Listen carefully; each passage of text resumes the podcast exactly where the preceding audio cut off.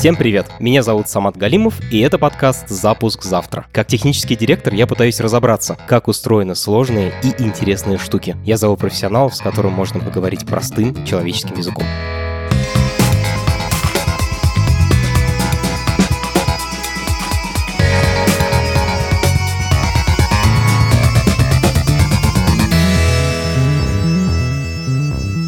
Сегодня мы будем говорить о Tor. Вы могли слышать о нем как о способе обойти блокировки сайтов. Это такая альтернатива VPN. Еще вы могли слышать, что Tor — это проводник в мир Даркнета. Способ подключиться к сайтам, где продают оружие, наркотики и тому подобные запрещенные вещества. На самом деле Tor — The Onion Routing. Это суперкрутая технология, которая позволяет создать такой интернет внутри интернета, который не могут ни контролировать, ни заблокировать никакие власти. Как устроена эта технология, как она появилась и кто ее разрабатывает, мы поговорим с исполнительной директоркой The Tor Project.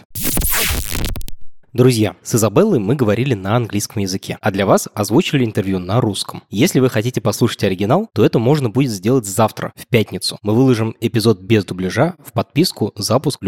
Это бонусный эпизод нашего подкаста, доступный на Apple подкастах и в Телеграме за деньги. Ссылки в описании к этому эпизоду.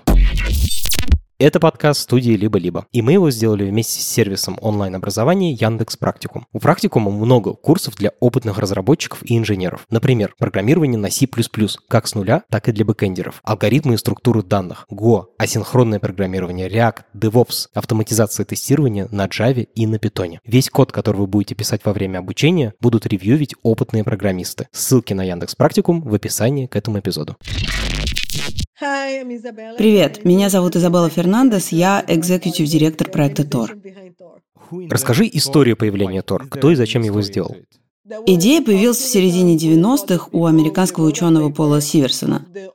Он тогда работал в НРЛ. Это такой исследовательский центр от правительства США. В результате они написали статью о технологии луковой маршрутизации. Так что все началось с научной публикации.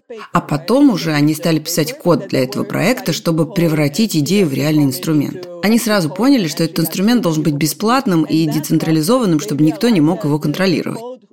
А в 2006 году его коллеги-создатели Роджер Динглдайн и Ник Мэтьюсон основали The Tor Project, некоммерческую организацию. Они выложили весь код в общий доступ, и люди стали скачивать его себе и поддерживать сервера сети. Потом еще появился браузер, чтобы пользователям было удобнее подключаться к сети. Tor позволяет людям анонимно пользоваться интернетом. Это значит, что мы защищаем их приватность и персональные данные. Никто не может узнать, что они делают онлайн, и их невозможно отследить. It means like your privacy is protected. What you're doing online is not going to be recorded and tracked back to you. Интересно, что Tor зародился как научный проект и только потом стал реальной разработкой. Расскажи, для чего люди используют Tor? Какие самые популярные юзкейсы? Люди пользуются им по многим причинам. Опять же, поскольку мы не собираем и не храним данные о пользователях, мы не отслеживаем, что делают люди в Торе. Но некоторые сами делятся этой информацией с нами. И спектр использования, правда, широкий. Ну, например, некоторые родители используют Tor, чтобы защитить своих детей в интернете. Они говорят: «Мои дети подростки, и я не хочу, чтобы каждое их действие можно было отследить». Но мы все знаем, что это бывает. Один раз вобьешь в поиск ботинки, допустим, а тебя потом будет догонять реклама на всех сайтах. И вот родители не хотят, чтобы дети выросли и обнаружили, что интернет помнит всю их поисковую историю. В то же время Тором пользуются журналисты, потому что так они могут безопасно общаться с информантами. Еще мне рассказал один врач, что использует наш браузер прямо на приеме с пациентом, потому что к нему ходят очень высокопоставленные публичные лица, наверное, какие-то политики или знаменитости. Он может искать какую-то медицинскую информацию, читать какие-то исследования и не хочет, чтобы потом кто-то сопоставил время приема и то, что он искал в интернете, потому что начнутся спекуляции в духе: «О, значит, у такого человека такая-то болезнь». Он таким образом защищает медицинскую тайну пациента. Еще Tor очень полезен, чтобы обходить цензуру в интернете. Обычно, когда что-то цензурируют, это делают по геопозиции. Если они видят пользователя из России, например, или из Бразилии, ему ограничивают доступ к какому-то контенту. С Тором ни у кого нет такой информации о тебе, никто не может узнать, откуда ты подключаешься. Поэтому это отличный способ обходить блокировки. В общем, у всех разная мотивация, но в конце концов люди просто не хотят, чтобы за ними следили в интернете.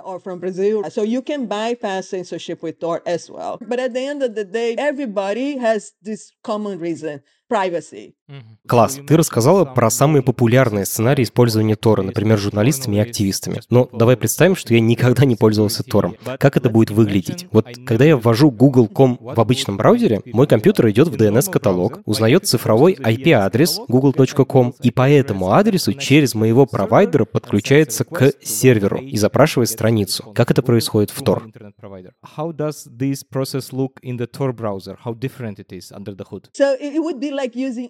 На самом деле это происходит так же, как и в любом другом браузере. Единственное различие в том, что когда ты открываешь браузер Tor, ты видишь кнопку «Подключиться к сети». В остальном для пользователей все выглядит точно так же. Ты открываешь страницу, что-то там набираешь, переходишь по ссылкам, ничем не отличается. Но вот под капотом происходит много всего. Когда ты нажимаешь «Подключиться к нашей сети», а наша сеть — это тысячи разных серверов по всему миру, твое подключение проходит через 3 сервера. Так что, когда я набираю google.com в поиске, мой запрос идет к первому серверу, мы его обычно называем «страж», потому что он как бы сторожит вход. Этому первому серверу известно, что я, Изабелла, в Калифорнии. Страж берет мой запрос, зашифровывает его, и этот зашифрованный пакет отправляет ко второму серверу, middleman. И этот сервер посередине уже не знает, что я, Изабелла, из Калифорнии. Ему известно только, что первый сервер прислал зашифрованный пакет, и теперь его нужно передать последнему серверу. Его мы называем exit-нодой. И он берет и добавляет еще один слой шифрования к этому зашифрованному пакету и передает выходному узлу. Этот последний сервер не знает, кто был стражем и промежуточным узлом. Он понятия не имеет, что есть какая-то Изабелла. Он знает только, что кто-то где-то хочет открыть google.com. И вот уже эта exit-нода идет в DNS-каталог, узнает IP-адрес Google, Google возвращает страницу, и она, наконец, грузится у меня на экране. Если Google хочет отследить, кто сделал этот запрос, они увидят не меня, а этот самый третий сервер. Они не смогут ничего найти ни про стража, ни про средний узел, и уж тем более не узнают, что это я запросил страницу. Это и есть луковичная маршрутизация, потому что уровни шифрования наслаиваются друг на друга, как кожица лука. Так что Tor очень безопасный. Серверы между собой тоже общаются суперзащищенно и безопасно, так что беспокоиться не о чем. Так, мы узнали, как в общем работает технология луковой маршрутизации. Получается, что мой интернет-провайдер видит, что я пользуюсь Тором, но не видит сайты, которые я открываю. Да. А владельцы сайтов понимают, что к ним пришел человек из Тора, но не знают, что это я, потому что не видит мой IP, а видит только последний узел сети Тор. Да, так и есть. Когда ты только открываешь браузер и устанавливаешь соединение с сетью Тор, твой провайдер это видит, но он не может узнать, что ты там будешь делать и что искать. Потому что все данные, которые я передаю в сети Tor, зашифрованы. Именно. Получается, каждый мой запрос проходит через 3 посредников, а эти посредники могут подсмотреть, что я ищу в Гугле. Только первый сервер может увидеть, потому что я сама ему говорю «открой мне google.com». Но эта информация зашифрована и передается дальше. К тому времени, как ты получишь финальный ответ от сервера, по этой информации уже не получится выйти на меня.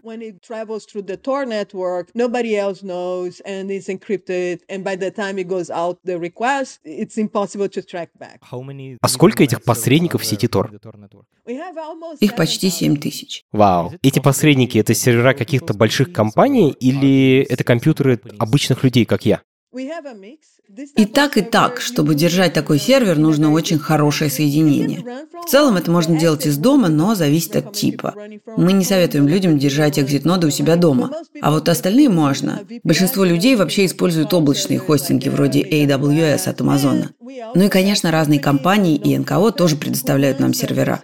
И они их могут разместить в разы больше, чем частное лицо. Обычно мы на связи с такими организациями, и мы их знаем, потому что осторожно относимся к людям, которые приносят нам много серверов. Мы не хотим допустить, чтобы это был злоумышленник.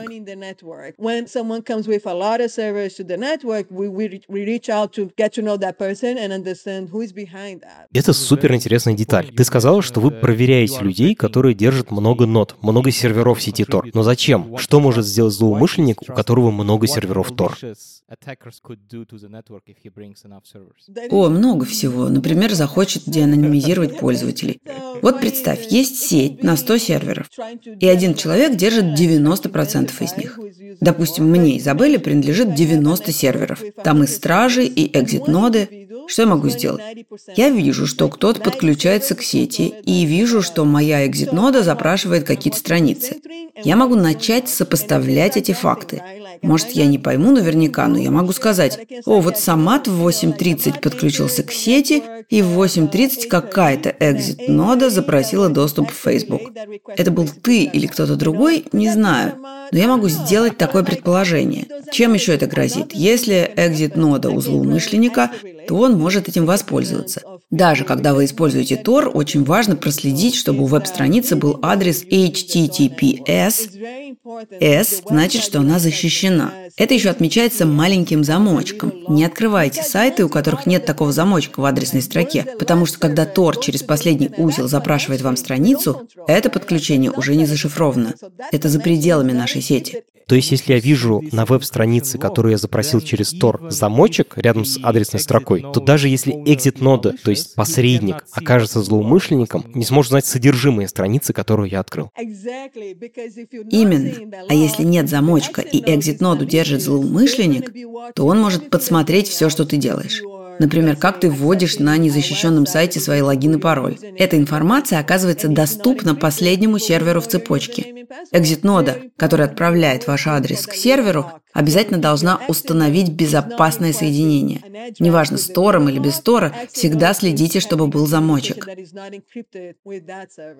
Интересно, что только экзит-ноды потенциально могут быть небезопасными. А если ты middleman, то есть промежуточный узел, то ты не сможешь подсмотреть содержимое зашифрованного пакета, даже если очень захочешь. Это технически невозможно. Правильно? Да, правильно. Ты знаешь только, что тебе прислали такой-то пакет, и тебе надо отправить его дальше. Ты никак не можешь воздействовать на этот алгоритм. Вот это реальный кайф. Я уверен, что это достигается какой-то суперсложной математикой и криптографией. Туда мы сейчас не пойдем.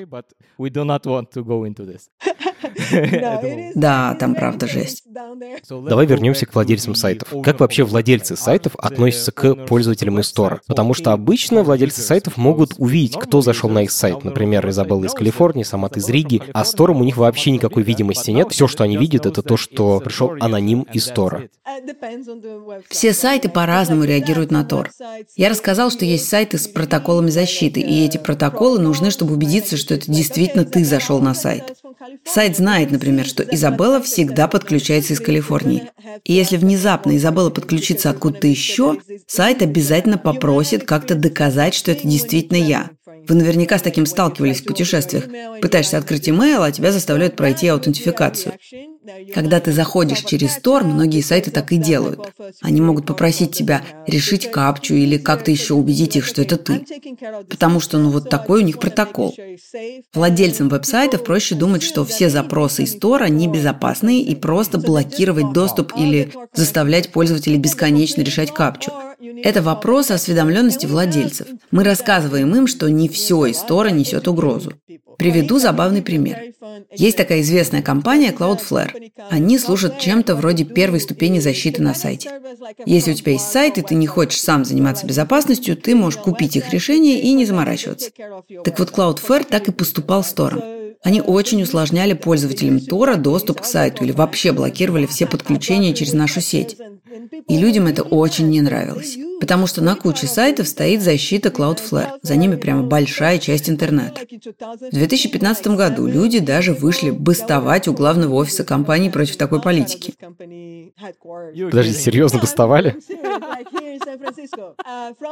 Да, абсолютно серьезно. Это было в Сан-Франциско, и они правда прислушались. Мы стали с ними разговаривать и объяснять, что просто все блокировать – это очень ленивый способ защитить сайт, что пользователи Tor – это не не какие-то злонамеренные люди. И вот так зарубать доступ на корню значит лишать кучу пользователей возможности зайти на сайт. Компания, в конце концов, поняла, что наш инструмент очень важен для многих людей, стала менять свою политику и больше не блокирует по умолчанию любой запрос из Тора. Благодаря этому опыт пользования Тора стал намного лучше. Люди получили удобный доступ к большому числу сайтов. На это жалуемся не только мы.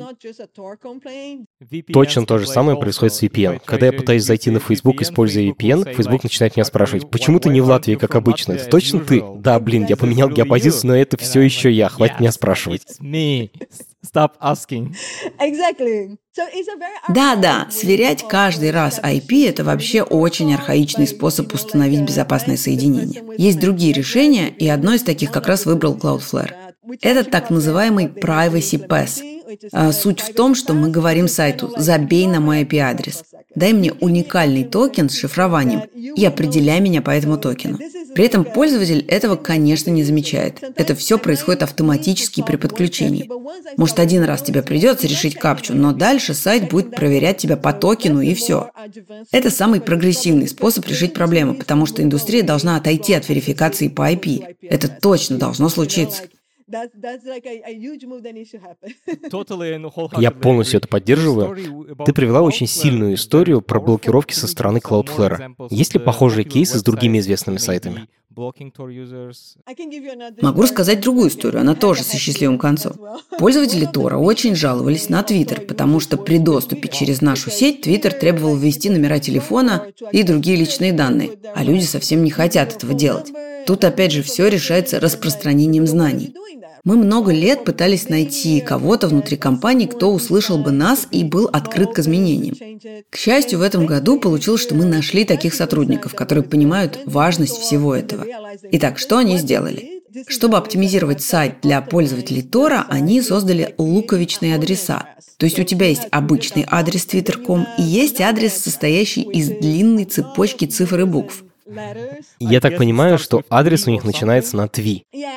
Да, он начинается на «тви», потому что мы задаем эти первые буквы. Но все остальные символы определяются случайным образом алгоритмами шифрования. Таким образом, мы получаем длинную строку со случайными цифрами и буквами, в конце которой стоит .onion. И вот этот домен .onion означает, что он принадлежит Тору, никто больше не может сделать себе такой домен, и когда у твоего сайта такой веб-адрес, пользователь подключается к Твиттеру внутри сети Tor. То есть мой запрос не отправляется к 3 серверам, чтобы потом экзит-нода вышла в обычный интернет. Это происходит по-другому. 3-й сервер здесь служит местом встречи с Twitter внутри сети. И Twitter грузит мне страницу прямо там. Я не оказываюсь в большом интернете. Это намного безопаснее и быстрее. Поэтому, когда Twitter объявил о том, что появилась такая опция — луковичные сайты для пользователей Тора, люди наконец-то смогли пользоваться им нормально.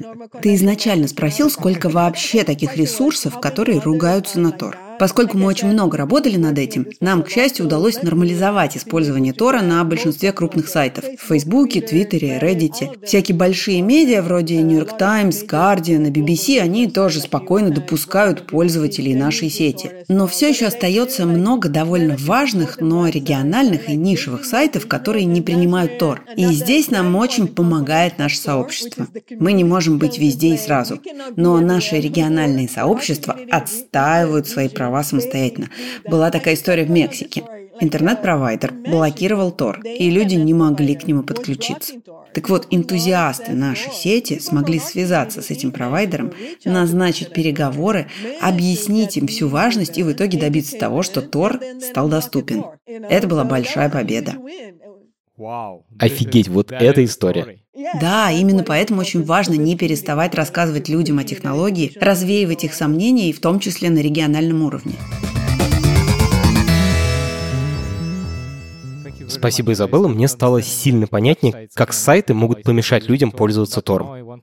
Теперь я хочу перейти к людям с реальной властью. Меня могут наказать за использование Тор?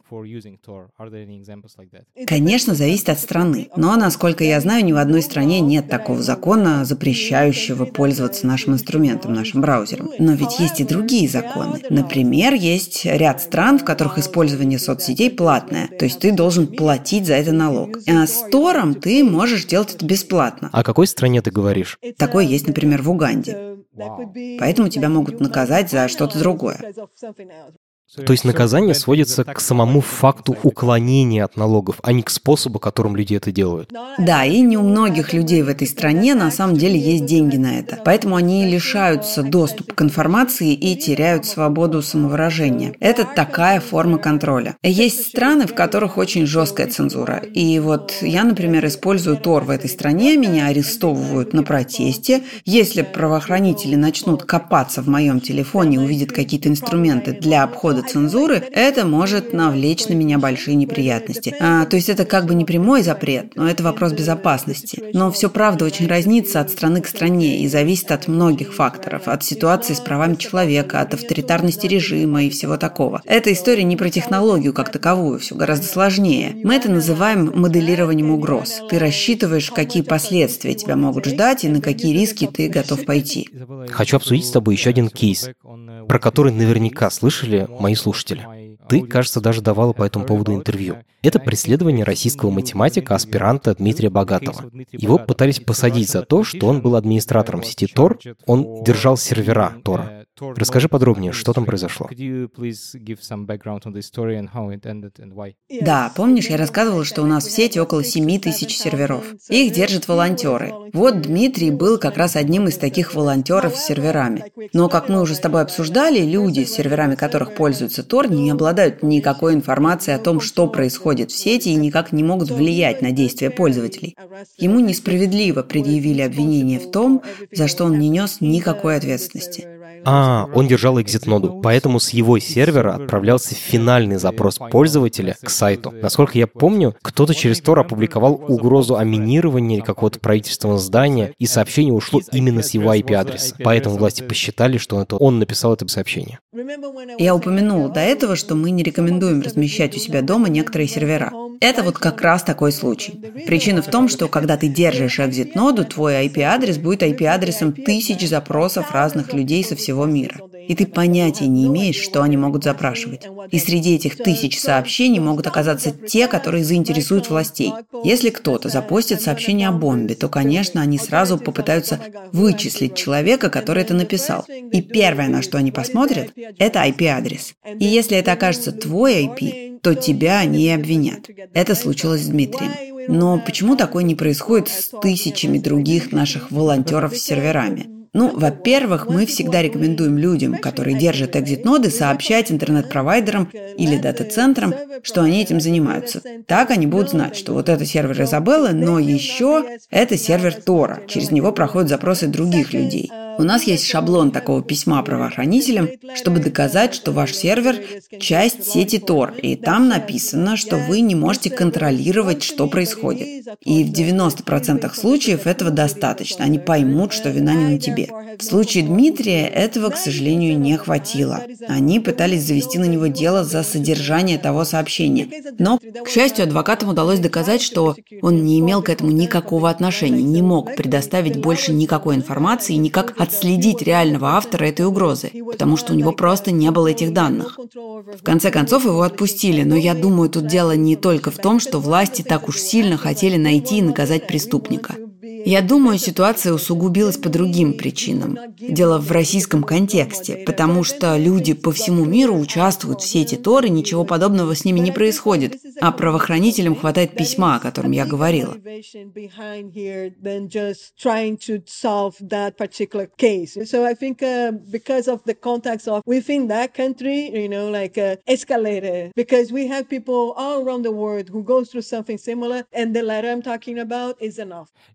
Имеет смысл подключаться к Тору через VPN, чтобы спрятать от моего провайдера сам факт использования Тора. Я бы спросила себя, а какой VPN я использую? То есть это вопрос моего доверия к VPN. Да, именно. Потому что в таком случае мой провайдер не будет знать, что я использую Tor, но будет знать, что я использую VPN. И сам VPN тоже видит, что ты заходишь в Tor. Помогает ли тебе это как-то? А если я все-таки уверен в своем VPN? Тогда можно, если ты точно знаешь, что у тебя будут проблемы, если провайдер узнает, что ты используешь Tor, и при этом провайдеру наплевать на VPN. Но в некоторых странах VPN и Tor приравнены, и тебя накажут за использование и того, и другого. Угу. В Китае, например. Да, поэтому все зависит от контекста. Например, в Калифорнии, где я живу, или даже в Бразилии, я бы не рекомендовала так делать. Во-первых, потому что риски от использования Тора минимальны. Во-вторых, так ты передаешь еще больше информации третьим лицам. Ну и в-третьих, твое соединение станет медленнее, потому что твой запрос будет проходить через еще большее количество серверов. Вот как раз об этом я и хочу тебя спросить. Подключение через 3 посредников по-любому влияет на скорость. Насколько использование Tor медленнее, чем обычный интернет? Да, он будет медленнее обычных браузеров из-за того, что мой компьютер не идет сразу в интернет. Но мы работаем над этим. В этом году мы запустили контроль перегрузок. Ну, собственно, из названия понятно. Контроль над тем, чтобы наша сеть не перегружалась. Эта новая разработка существенно улучшит ситуацию и сделает опыт пользователей приятнее. Особенно это касается тех, кто живет в южном полушарии, потому что почти все наши сервера расположены в северном. И скорость в таком случае еще хуже, потому что мне надо проделать весь этот путь. Контроль перегрузок с этим очень помогает. Но прямо сейчас пользователи не видят эффекта, потому что когда мы зарелизили эту функцию, чтобы ускорить сеть, кто-то начал атаковать нашу сеть, чтобы нас, наоборот, замедлить. Ну, спасибо, теперь мы пытаемся это исправить. Но вам волноваться не нужно. Это атака не на вас и не на конкретных пользователей. Просто кто-то посылает очень много запросов к сети, на которые должны ответить сервера. С высокочастотными атаками контроль перегрузок не справляется.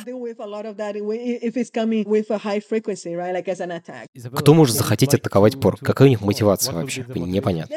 Отличный вопрос. Ответа мы не знаем. Без понятия, кто это делает. Я предположу, что у многих может возникнуть такая мотивация. У государства, например, чтобы замедлить соединение. Невозможно определить точно, кто и почему этим занялся. Но могу сказать, что это неудивительно. И часть нашей работы как раз состоит в том, чтобы готовиться к таким атакам и придумывать механизм защиты. Если я обычный пользователь и хочу обойти цензуру, то что мне лучше использовать, Tor или VPN?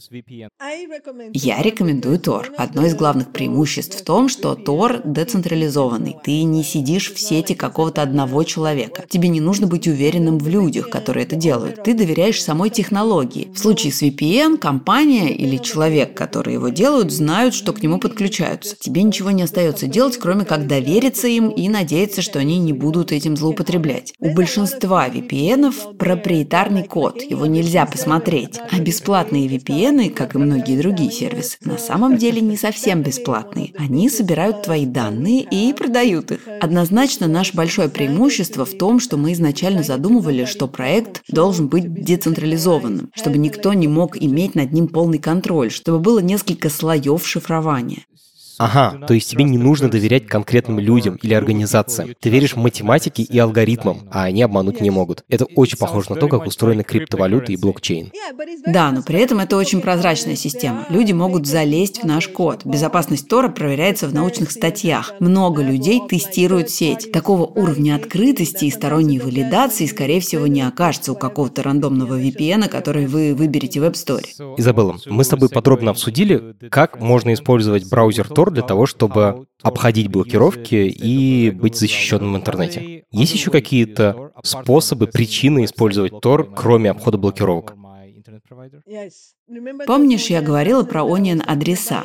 Да. У этой технологии может быть много других применений. Например, есть очень крутая штука, называется OnionShare. Допустим, мне надо поделиться каким-то файлом, отправить PDF-ку. Скорее всего, я сделаю это, закинув файл на Google Диск или Dropbox, то есть я буквально кладу свой файл в чужой компьютер и надеюсь, что владелец этого компьютера не станет его открывать и копировать. С OnionShare нет такого чужого компьютера. Есть мой компьютер и есть твой компьютер. Поэтому, когда я делюсь с тобой файлом, я загружаю его в приложение, и приложение создает специальный Onion адрес. И он существует только внутри сети Tor и обложен шифрованием. А метаданные не записываются, иногда их вообще нет. И вот я присылаю тебе этот луковичный адрес, ты заходишь на него через Tor и сразу попадаешь на страницу, где можешь скачать файл, который я хочу тебе передать. Я, в свою очередь, вижу, что кто-то скачал файл, и в любой момент могу ограничить доступ. Вот и все. То есть все это происходит только между двумя нашими компьютерами. Нет никаких посредников. И это, правда, очень полезный инструмент. Его вообще создали во время расследования Сноудена, чтобы журналисты могли получать от него файлы. Еще мы в Торе проводим тренинги с защитниками прав человека по всему миру. Мы были в Колумбии и делали такое обучение для кампесинос, людей из сельской местности. И там очень много конфликтов, всякие боевые группировки, много убийств. И вот мы учили группу женщин пользоваться этой технологией. Только женщин, потому что всех мужчин из этой конкретной деревни убили. Им нужно было научиться пользоваться Тором, чтобы отправлять свидетельства об этих преступлениях адвокатам. При этом никто не должен был узнать, что это они распространили эту информацию. Такое не отправить в WhatsApp или по e-mail. И тут как раз очень пригодился OnionShare. Но с его помощью можно делать и другие вещи. Например, с его помощью можно создать чат. Но в отличие от обычного чата, мне не нужен никакой аккаунт, не нужно никуда логиниться. Я общаюсь с тобой, но у меня как бы свой луковичный сайт, а у тебя свой. Никто не знает, что это мы. А когда мы договорим, можно просто стереть чат, и ничего не останется. Это очень крутая штука. Я как-то раз проводила этот тренинг для юристов, и они мне сказали: блин, да я занесу это в свое резюме, потому что, мне кажется, все должны это уметь, учитывая, как много мы работаем с чувствительной информацией. Я правда думаю, что это очень мощный инструмент, и мы стараемся рассказать о нем как можно большему числу людей. Я думаю, что после этого подкаста некоторые слушатели задумаются об использовании OnionShare. Изабелла, мы с тобой долго обсуждали, как Tor может помочь пользователю. А вот если я решаю сделать свой Onion сайт, луковичный сайт, какие меры защиты я получу от Tor? Мне, как владельцу сайта, есть какой-то смысл использовать сеть Tor для хостинга? В обычной ситуации, если я владею сайтом, то мои IP-адреса и адреса моих серверов известны, и легко понять, кто создал сайт. Как это в случае с созданием сайта в сети Tor? Есть два способа создать сайт с помощью Тора. Первый — это пример Твиттера, когда у тебя есть связанные между собой домены twitter.com и луковичный адрес. Второй — это когда сайт существует только в сети Tor Onion. И в этом случае Tor обеспечивает безопасность создателю, потому что никто не может узнать IP и отследить, кто и откуда управляет веб-сайтом. Тебе нигде не надо регистрировать домен и платить за это. И это обеспечивает тебе полную анонимность. Как пример, в Бразилии запрещены аборты. Они наказываются 5 годами тюремного срока. Допустим, какая-нибудь организация по репродуктивным правам сделает публичный веб-сайт, где будет информация о том, как безопасно сделать аборт вне клиники. Людей из этой организации арестуют, потому что они помогают совершать преступления. Поэтому, если я хочу распространять эту информацию, мне нужно делать это так, чтобы никто не мог выйти на мою организацию. Или, например, люди могут создавать анонимные сайты, чтобы рассказывать о коррупции и превышениях полномочий. С Тором можно как безопасно получить доступ к информации, так и безопасно ее распространять. They can create a website. Those two properties protects the owner of the website. So we say that, like with Tor, the same way you can anonymously access information, you can also anonymously share information, you know? Ага, блин, это очень крутая штука. Наверное, не все представляют, но создать сайт анонимно в интернете практически невозможно. А Tor делает это осуществимым. Именно. И очень важно, чтобы у людей была такая альтернатива, чтобы они знали, что это возможно.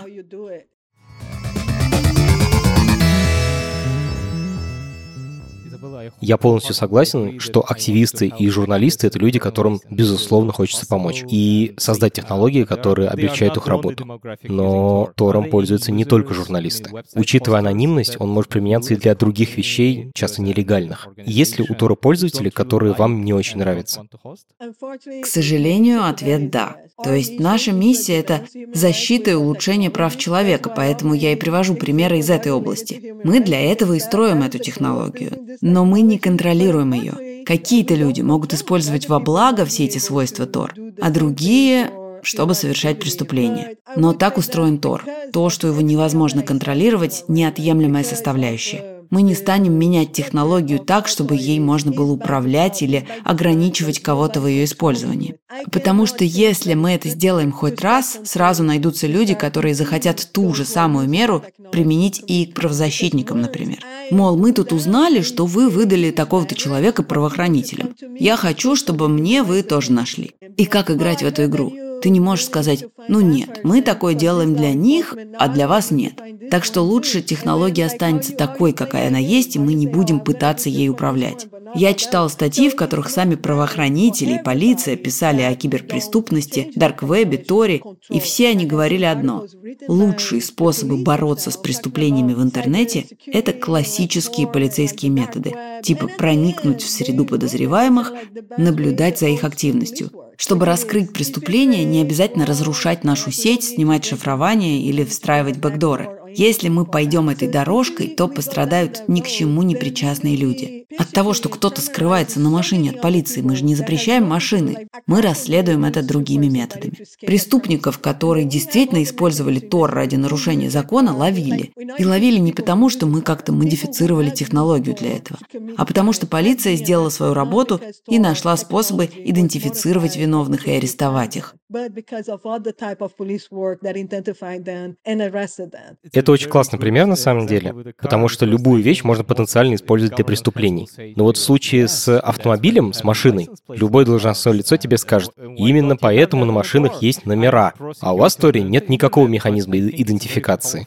Я очень топлю за безопасность пользователей и разделяю все ваши принципы, но не могу не спросить, можно ли создать технологии, которые будут, с одной стороны, защищать сеть от злоупотреблений властей, но с другой стороны, будут помогать государству лучше раскрывать преступления в сети?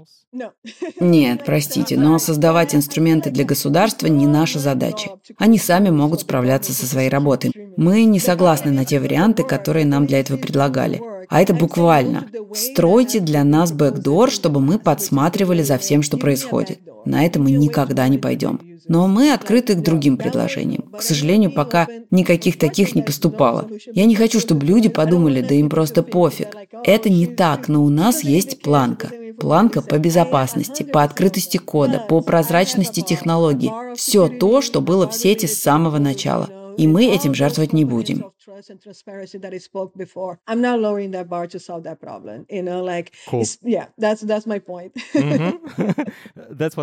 именно такой ответ я и ожидаю услышать от разработчиков, которым я доверяю свою безопасность в интернете.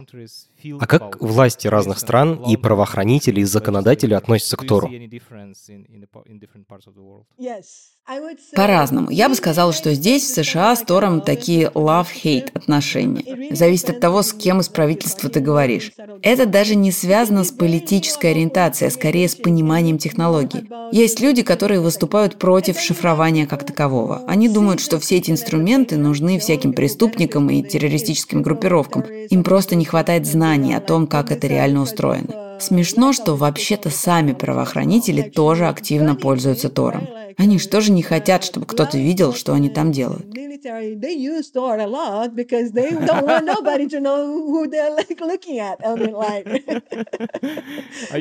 серьезно? Они реально используют Тор в работе?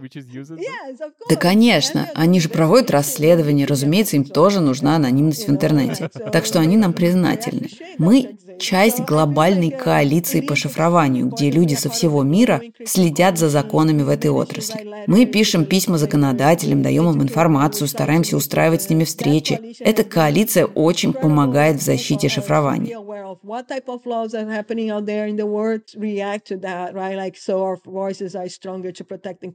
А просят ли правоохранители у вас помощи, когда расследуют всякие преступления? Запрашивают ли какую-то информацию, еще что-нибудь такое?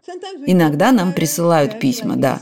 Пишут что-то типа: слушайте, мы тут обнаружили террористическую угрозу, которая была размещена через Тор. Можете помочь? И мы в ответ каждый раз присылаем одно и то же письмо. Мы им объясняем: Тор работает не так. К сожалению, мы не можем вам помочь и предоставить никакую информацию. Какой там IP-адрес у этого пользователя? Мы бы с радостью помогли, но мы сами не знаем. А если не знаешь, то с тебя и взятки гладкие. За те годы, что я работаю в Тор, нас никогда не принудили выдать никакие данные. Это очень приятно слышать. Этим летом российские власти заблокировали веб-сайт Тора. А можно ли вообще полностью заблокировать Тор в России или в любой другой стране? Вообще да, можно. Давай объясню, как это может происходить. Самое простое – это заблокировать сайт. Ну, типа, человек не может скачать Тор, если он не может зайти на сайт. А еще те самые 7000 серверов, про которые мы говорили, они в открытом доступе.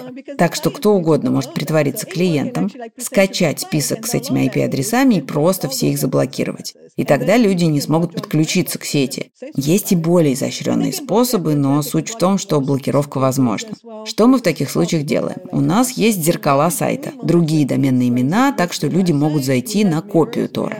Если вы хотите скачать сам браузер, то вы можете написать нам на e-mail, и мы пришлем вам приложение на установку. Даже можем отправить вам его в Telegram.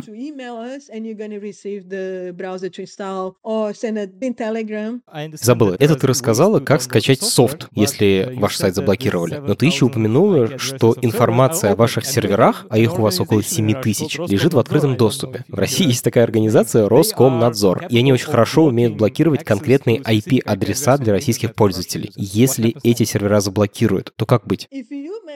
Если вам удалось скачать браузер, но не получается установить соединение с сетью, потому что блокируют IP-адреса, то у нас есть еще приватные сервера. Это еще 2000 серверов, то есть 7000 публичных и 2000 других. Мы называем их бриджи, мосты. Когда ты становишься волонтером сети и даешь нам свой сервер, ты сам выбираешь, каким узлом он будет – входным, выходным, бриджем. И вот если ты заходишь в браузер, а он очень долго не подключается, то велик шанс, что Тор блокирует. Тогда надо нажать на кнопку «Помочь» и попросить адрес бриджа. Наш помощник определит лучший для вас сервер, исходя из ситуации с цензурой. Так что даже с этими блокировками все равно можно получить доступ к Тору через секретные адреса.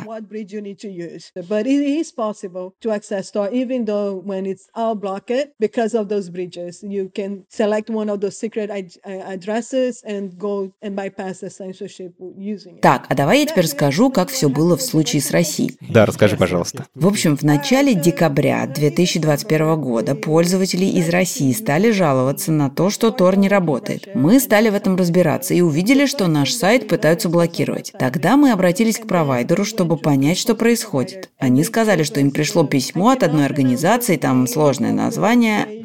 Роскомнадзор, можно сказать, РКН. Ага, да, РКН, так лучше. В общем, РКН внесли нас в какой-то список заблокированных ресурсов и стали ограничивать доступ. Оказалось, что это связано с делом 2017 года, которое рассматривалось в российском суде и о котором мы понятия не имели. Они ни разу с нами не связались, и мы не знали, что нас вообще-то за что-то судят. Мы стали копаться дальше, потому что обнаружили, что блокируют нам не только веб-сайт, но и саму сеть. И в этом нам оказывает юридическую помощь другая организация. Ты говоришь о Роскомсвободе. Это отличается от Роскомнадзора. Да, спасибо. Они составили для нас апелляцию и попросили суд закрыть дело, потому что мы не участвовали в нем как подзащитные. И суд удовлетворил эту апелляцию, нас разблокировали, а потом дело отправили на пересмотр и снова заблокировали. Смешно еще, что параллельно с тем, как мы выиграли апелляцию, РКН стал просить Google удалить Tor-браузер из Google Play Store. Так что теперь в это ввязан еще и Google со своими юристами. Такая вот ситуация. Но что здесь важно? Мы в Торе построили механизм обхода блокировок. Так что люди в России все равно смогут сидеть в интернете с Тором. Логично спросить, а зачем мы тогда продолжаем эту борьбу в суде? Ну, нам кажется, что это важно, и мы это делаем не ради самой технологии, а больше для людей из России. Когда не борешься, такие вещи становятся нормой и происходят все чаще. Мы своим делом можем создать прецедент. И еще очень надеемся, что сможем как-то поспособствовать демократии.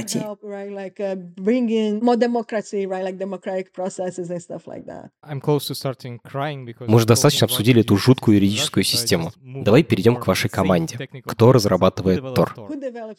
Так, у нас в организации 42 человека, так что мы довольно маленькие. И опять же, возвращаясь к сообществу, одни бы мы в таком составе ничего не смогли бы делать. А из этих 40 человек сколько занимается программированием? Думаю, что 80%, может 85%. Ого, это довольно много. Да, у нас много команд, и все занимаются разным. Есть команда по цензуре, есть команда, которая следит за безопасностью узлов и всего такого, есть те, кто занимаются браузером. Еще мы строим VPN для Android, который запустим через пару лет. Так что у нас много технарей. Разработка занимается только ваша команда, или это open-source проект, и к нему подключаются люди со всех стран? По большей части мы разрабатываем все сами, но у нас много контрибьюторов со всего мира, они присылают нам свои предложения. Еще нам очень помогает научное сообщество, потому что у них к нам большой интерес. Ученые хотят изучать Тор, потому что он open-source, и им пользуются миллионы людей. Другие подобные решения не такие популярные, поэтому иногда дизайн для какой-нибудь суперсложной проблемы делаем не мы. Нам его предлагают ученые. Они пишут статьи, в которых подробно объясняют, как и что можно внедрить. Условно, тот же контроль перегрузки, чтобы сеть была быстрее. А уже потом мы начинаем это внедрять в наш проект и реализовывать в коде. Но сама идея принадлежит не этим 42 людям из команды Тор.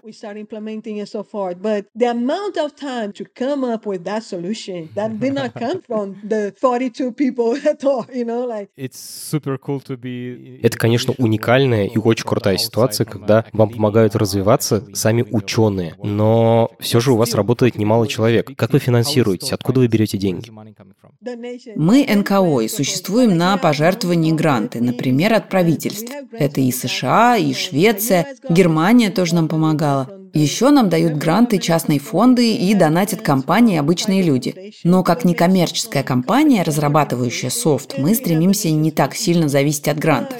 Потому что, представь, чтобы получить грант, нужно написать очень подробную заявку. Люди, которые когда-нибудь это делали, поймут мою боль. Вот есть у тебя какая-то чудесная идея, которую ты хочешь реализовать, но сначала тебе надо перенести ее на бумагу, подождать 6 или даже 12 месяцев, пока ее одобрят. И только потом можно начать что-то делать и писать код. Вряд ли тебе захочется так жить. Мы не можем постоянно писать заявки, нам нужна подвижность. Например, сейчас, когда нас дедосят и пытаются положить нашу сеть, мы, конечно, переключились на это.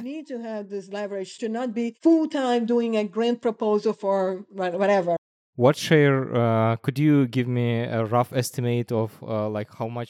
можешь поделиться, какое примерно соотношение? Сколько денег дают государство, а сколько обычные люди? Может, это смотивирует кого-то задонатить?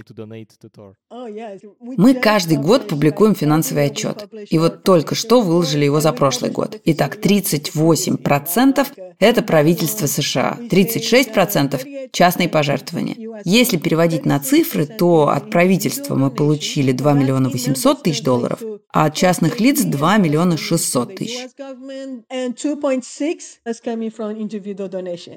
Офигеть, это вообще ничтожно мало. Ссылка на донат Тору есть в описании к этому эпизоду. Честно говоря, я все еще в шоке, что вы поддержите всю эту работу меньше, чем за 10 миллионов долларов в год. Это очень мало для такого важного дела. Хочу еще спросить у тебя, Тору есть куда развиваться? Над чем вы сейчас работаете? Мы еще многое можем улучшить. Один из наших больших проектов сейчас – это мы переписываем Тор на Rust, это более безопасный язык. Раньше Тор был написан на C. К концу этого года у нас уже будет достаточно Rust, и люди смогут начать его тестировать. Еще мы создаем VPN для Android на мобильных устройствах, и через несколько лет его запустим. Мы работаем над этим вместе с другим VPN, Leap. Мы верим, что чем больше инструментов доступно, тем лучше. Это две цели на ближайшее будущее. Если вы хотите узнать побольше, то я прорекламирую нашу конференцию State of Onion. Это стрим, где каждая команда Tor дает 5-минутный апдейт о том, что они сделали и что они собираются делать в следующем году. Запись есть на YouTube, можно посмотреть. The State of the Onion. And the State of the Onion is a streamed virtual event where every team of the tour gives a 5-minute update about what they did and what they're going to do for the next year. Wow. But it's recorded, so it's going to be on YouTube. You can watch later. Вау, это прям очень классная штука. Мы обязательно положим ссылку на конференцию в описании этого эпизода. Я уверен, что кто-то из слушателей захочет поддержать Тор после того, как послушает это интервью. Как это можно сделать? Как вам можно помочь? Можно нам задонатить.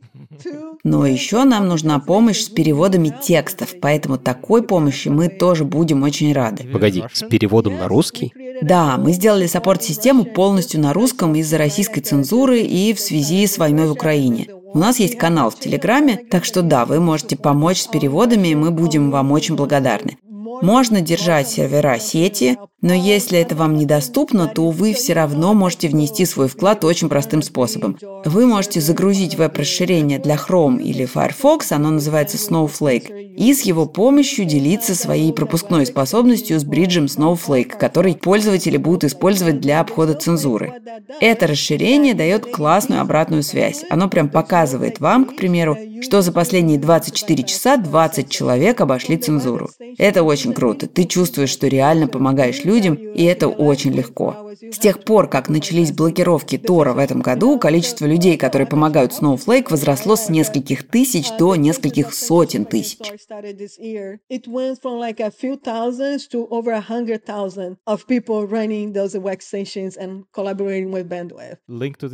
Ссылку на это расширение вы тоже найдете в описании. И, наконец, рассказывайте людям о Торе. Объясняйте им, как он работает. Невозможно предугадать, когда он может понадобиться. Шатдаун интернета, цензура. Важно, чтобы люди знали, как выйти в интернет в случае чего. Поэтому распространять информацию о нас тоже отличный способ помочь. Супер! Надеюсь, именно это мы и сделаем этим эпизодом. Спасибо большое, Изабелла. Пока. Это подкаст студии «Либо-либо», и мы его сделали вместе с сервисом онлайн-образования «Яндекс.Практикум». Над подкастом работали редакторка Маша Агличева, продюсерка Настя Медведева, звукорежиссер Юрий Шустицкий. За джингл спасибо Алексею Зеленскому. Гостью этого эпизода озвучивала Лика Кремер.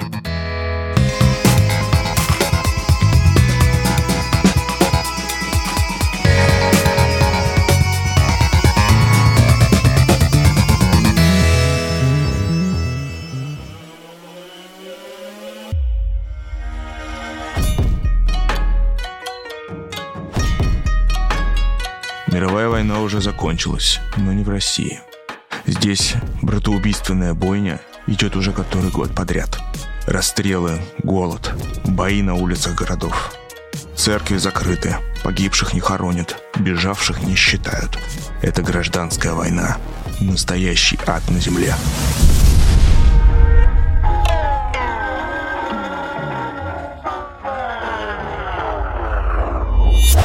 Но для тех, кто не хочет больше в этом участвовать, есть одно место очень-очень далеко, где всего этого нет. Где на широкой реке стоит великий город, а в нем всего в достатке. Он сильный, свободный и никому не подчиняется. Харбин прелестный город, Харбин веселый город, в далеком Манчуго, теперь Манчуго.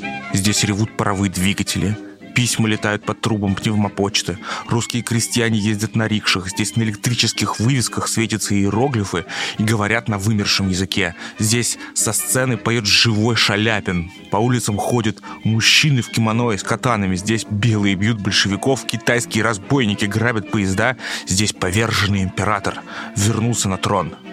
Это место называется Харбин. А это трейлер подкаста «Харбин». Его сделали в студии «Либо-либо».